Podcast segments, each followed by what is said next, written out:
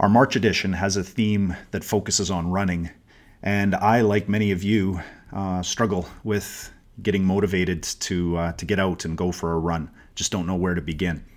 So we we approached Austin Watt to write a piece for us. Austin's a, a fixture in the Edmonton community, the Edmonton running community, and he titled it "Just Start." When people talk about starting to run, it's important to remember that running is a different journey for every single person. What comes naturally for one person can be significantly more difficult for another. So before you listen any further, acknowledge that this is your running journey, not anybody else's. Own your run, and if a particular piece of advice doesn't resonate with you, acknowledge it and move on. Fact is, in order to run, you only need two feet and a heartbeat. There are a hundred other things that can be added into that equation, and we're going to tackle a few of them. But know that if you can walk, you can run. If you can run, you're a runner.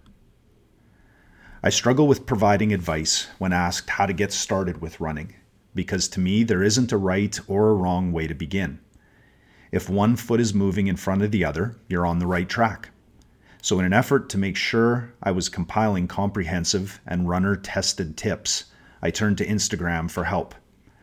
I created a poll asking my running friends what advice they would provide to a beginner, and they didn't disappoint. The following tips represent the best and most helpful results of our brainstorming. This isn't a how to, gu- how to guide on beginning to run, just a few tried, tested, and true pieces of advice from about 100 people on Instagram. Number one, take walk breaks. Not only are they allowed, they're important. 10 people will give you 10 different pieces of advice when asked how to start running, but the consistent theme is that you should be patient. Start slow and build from there. For your first few runs, it's okay to keep them short, even if they're 10 minutes long. Nobody is judging you for walking, and nobody is handing out medals when you get home. Number two, don't overthink it. This is supposed to be fun. There's no right way to run when you're starting out. So don't think about how your feet are hitting the ground quite yet. Just think about forward motion. You can refine later. Focus on the parts you can enjoy. Do you like running downtown, in the river valley, with music, or with the sounds of the river or city around you? You get to shape your route. Have fun with it. Number three, gear up. Invest in a good pair of running shoes and know what good that good doesn't necessarily mean expensive. Visit a shop like the tech shop or running room and talk to a sales associate who will get you into the perfect shoes. Shoes for your feet and for your stride. Find clothes to run in that are breathable and light, and dress for 10 degrees warmer than the current temperature. Light layers are always a good bet as you can adjust as needed. Number four, find a buddy or join a run club.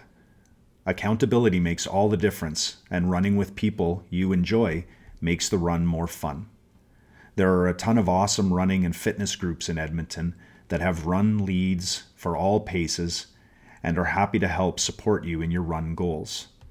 Run Collective, November Project, Run West, and the Running Room are all great places to start, and it's never too early to start. The amount of times I've heard someone say that they are waiting until they're more fit to join a group is staggering. Nobody cares if you're red or if you're breathing heavily. We're all just happy you showed up. Number five, listen to your body and don't get caught up in what other people are doing or saying. It's easy to compare yourself to others and to believe that you should be faster or more fit, but the beginning of your journey will look different than the middle of theirs. Trust the process. Stick with a pace you're comfortable with and bank the runs. It all counts. Once you start to feel stronger, try testing yourself and you'll find out how resilient you are. A common miscon- misconception is that it will get infinitely easier as you continue, and it does in certain ways. But your body is conditioned to tell you to quit a hundred times.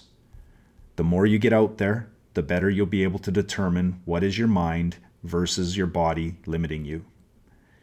Running is a deeply personal journey, as you'll inevitably spend a great deal of time alone with your thoughts. There is no recipe for creating a perfect runner.